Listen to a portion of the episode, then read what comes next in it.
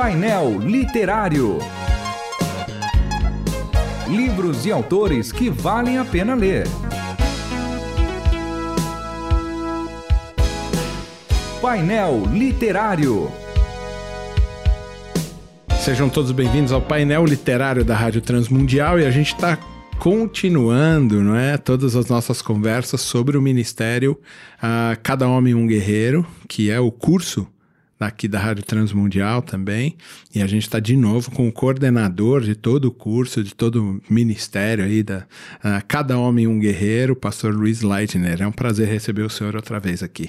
João Paulo, sempre podendo colaborar com, com a rádio e, e divulgando esse curso é, um, é uma honra e um privilégio para mim. Agora, um, o senhor falava de pequenos grupos, né? Quando a gente falou do livro 1, de que é, é, dentro desses pequenos grupos que as coisas se desenvolvem. O senhor falava, a gente terminou falando sobre o último capítulo, que era um bulldog, né? Cada homem um bulldog, né? Isso. né? E a relação de não larga o osso. É, as pessoas tendem, a coisa começa a ficar muito expositiva, a gente começa a ficar muito exposto, né? principalmente homens, e as pessoas vão largando né? Fala assim, ah, não, isso aqui não é para mim, vão ficando, ah, não, vou ter que me expor muito, e vão desanimando com isso. Como é que o curso Cada Homem um Guerreiro lida também com esse, já que a gente não pode largar o osso?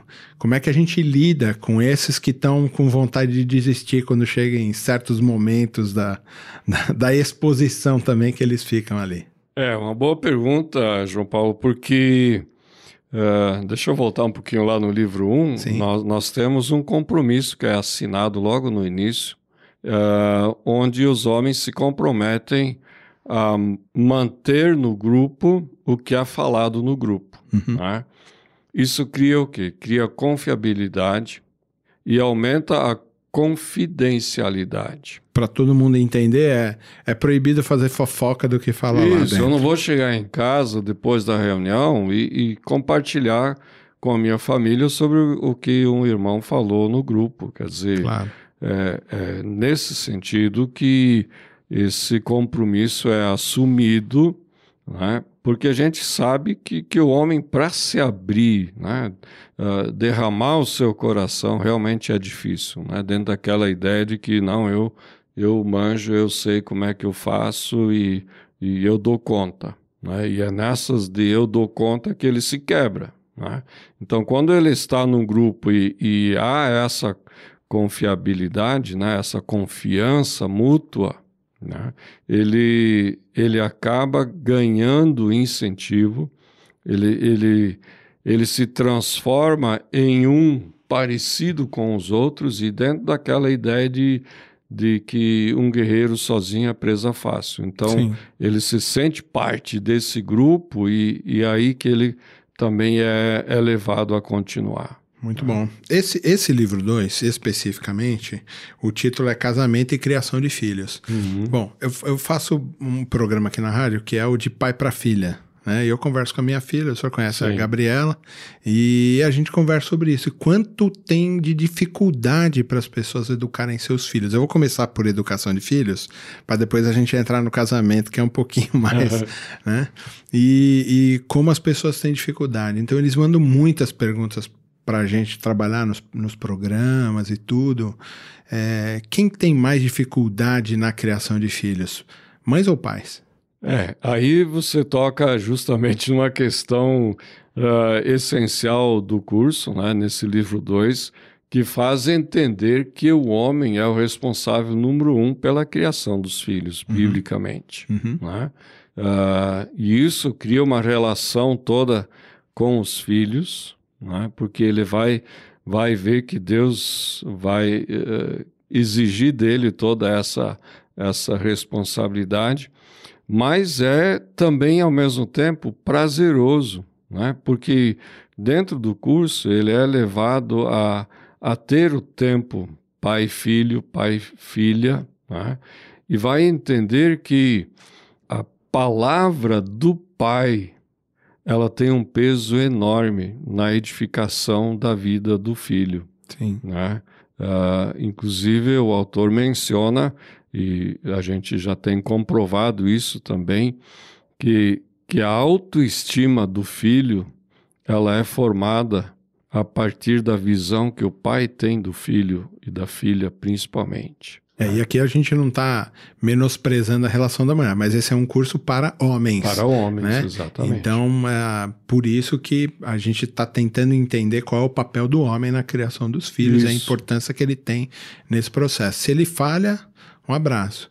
Tem um livro do Larry Crabb que é O Silêncio de Adão. Né? Isso. Né? O quanto esse silêncio compromete a educação dos filhos, essa omissão dos homens, né, de, de ficarem aí calados diante de tudo e não, não moverem.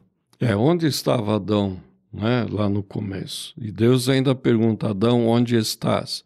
Deus, na sua onisciência, né, ele sabia, ele sabia onde é. Adão estava, né, mas a, a questão do homem assumir a sua responsabilidade. Adão, preenche o teu papel, né? E, e, dentro do design de Deus para a família, o homem ele tem uma uma, uma posição uhum. né, que não pode ser trocada. Uhum. E, a, e a sociedade a cultura, de uma forma geral, hoje em dia tem tirado o homem da sua função. E isso cria uma desfunção dentro da família. Sim. Né? Uh, disfunção que, que gera toda uma uh, uma desarmonia no lar, cria uma desestrutura na, na criação dos filhos, e o curso realmente nos leva a entender isso, né? qual a importância que o homem, como pai, né? mas ao mesmo tempo como marido, porque o filho vai assistir o relacionamento pai e mãe, né? e essa figura do pai relacionando-se com a mãe vai influenciar diretamente a visão que o filho vai ter para o seu casamento, a para os seus interior, né? Exatamente, é. para os seus relacionamentos é. futuros. O, o, a lição 8 desse livro número 2 é voltando os corações dos filhos para seus pais.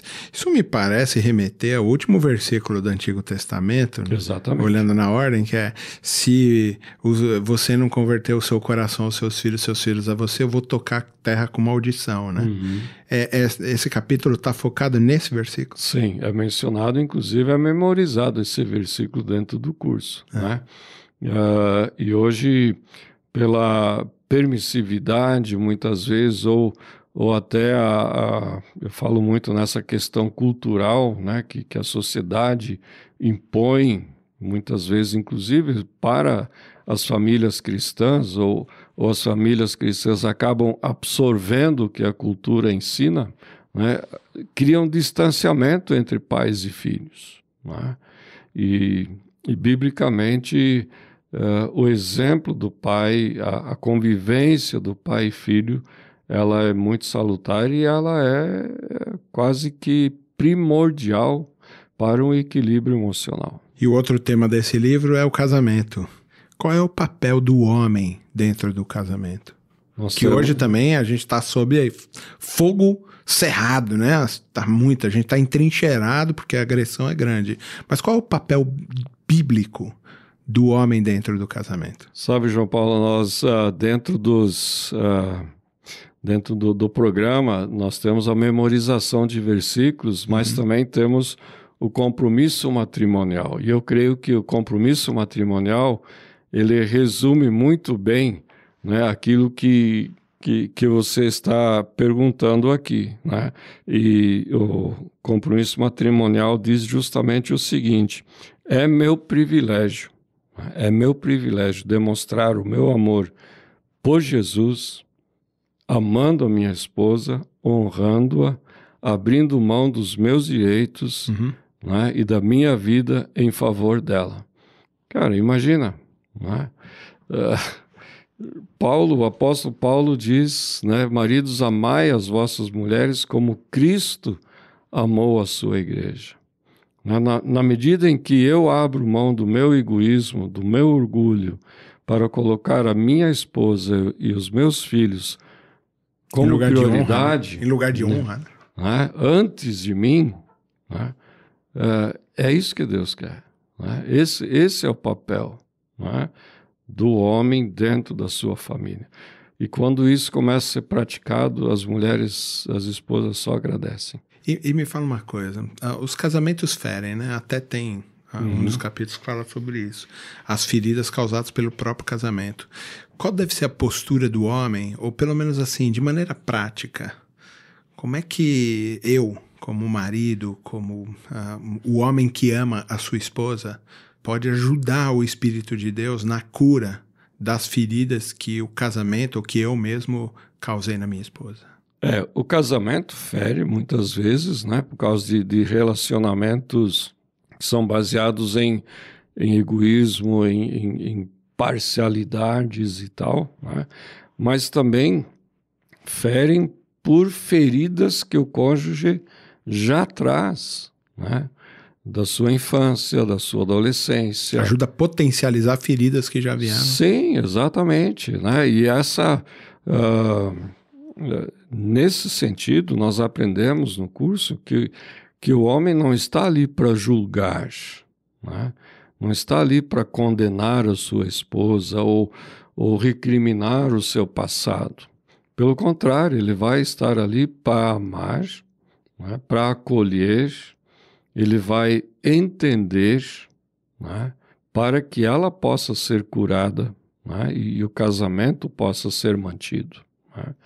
O, o, princípio aqui que, que nós temos no curso é pela manutenção, até que a morte os separe. Claro. Né?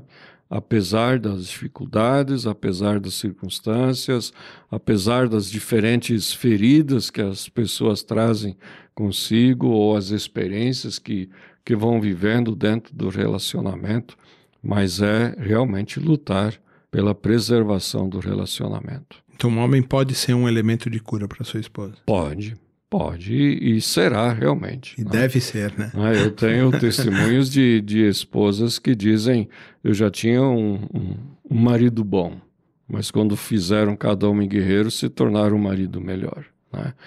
Então, são essas experiências que, que animam bastante. Muito bom. Ah, cada homem um guerreiro, ajudando homens a terem sucesso na vida. Hoje nós falamos sobre o livro 2, Casamento e Criação de Filhos. Pastor, muito obrigado pela sua presença aqui. Obrigado, João Paulo, pelo convite e continuamos juntos. Até semana que vem. Você ouviu Painel Literário. Produção e apresentação: João Paulo Gouveia. Realização: Transmundial.